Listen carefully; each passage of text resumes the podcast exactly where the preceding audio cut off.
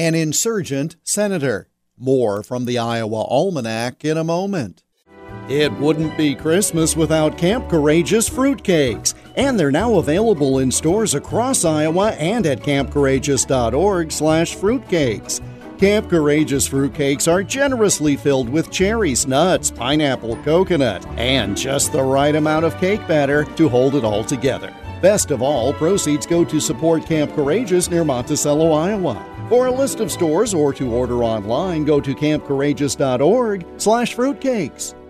Smith Brookhart Sr. was well liked by Iowa voters, but not necessarily by his own party.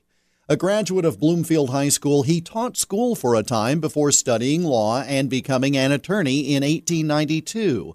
Brookhart started a political career strongly supporting prohibition. After a failed attempt for U.S. Senate in 1920, Brookhart was elected to fill a vacant seat in the chamber in 1922. Two years later, when running for a full term, he appeared to have defeated his Democrat challenger, Daniel Steck. But when Steck challenged the results, the state Republican Party sided with the Democrat, accusing Brookhart of disloyalty to the Republican presidential ticket. Brookhart was removed from his seat by the Iowa legislature, but he immediately ran for Iowa's other U.S. Senate seat and upended incumbent Albert Cummins in the primary avenging his loss to Cummins in 1920.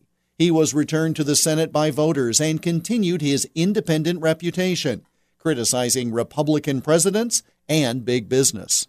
Voters elected him to the U.S. Senate twice, but he was never a favorite of party regulars.